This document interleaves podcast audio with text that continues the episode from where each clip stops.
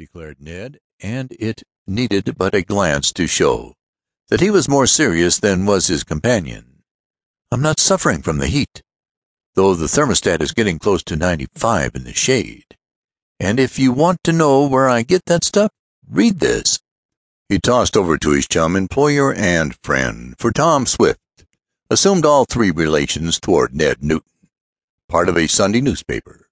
It was turned to a page containing a big illustration of a diver, attired in the usual rubber suit and big helmet, moving on the floor of the ocean and digging out boxes of what was supposed to be gold from a sunken wreck.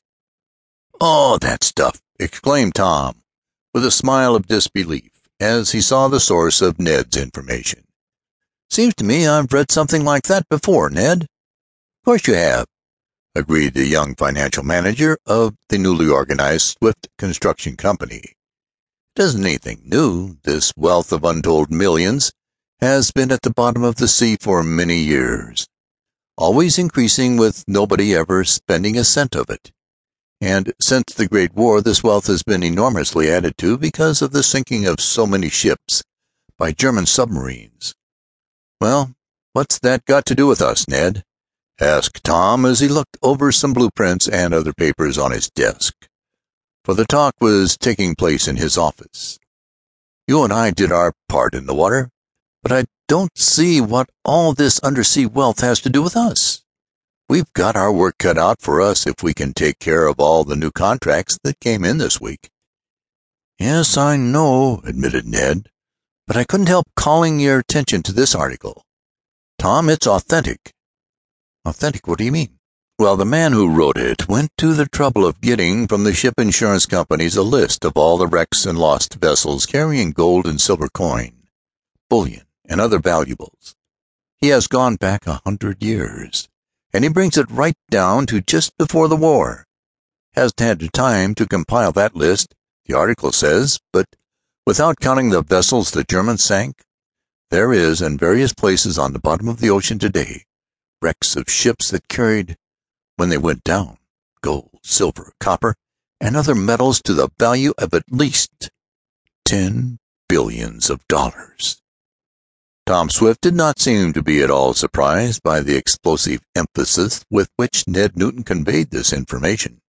He gazed calmly at his friend and manager, and then handed the paper back. I haven't time to look at it now, said Tom. But is there anything new in the story? I mean, has any of the wealth been recovered lately? Or is it any way to be? Yes, exclaimed Ned. It is. A company has been formed in Japan for the purpose of using a new kind of diving bell invented by an American, it seems. The inventor claims that his machine can go down deeper than ever man went before, and bring up a lot of this lost ocean wealth. Well, every so often, an inventor, or someone who calls himself that, crops up with a new proposal for cleaning up the untold millions on the floor of the Atlantic or the Pacific, replied Tom. Mind you, I'm not saying it isn't there. Everybody knows that hundreds of ships carrying gold and silver have gone down in storms or been sunk in war and some of the gold and silver has been recovered by divers. I admit that.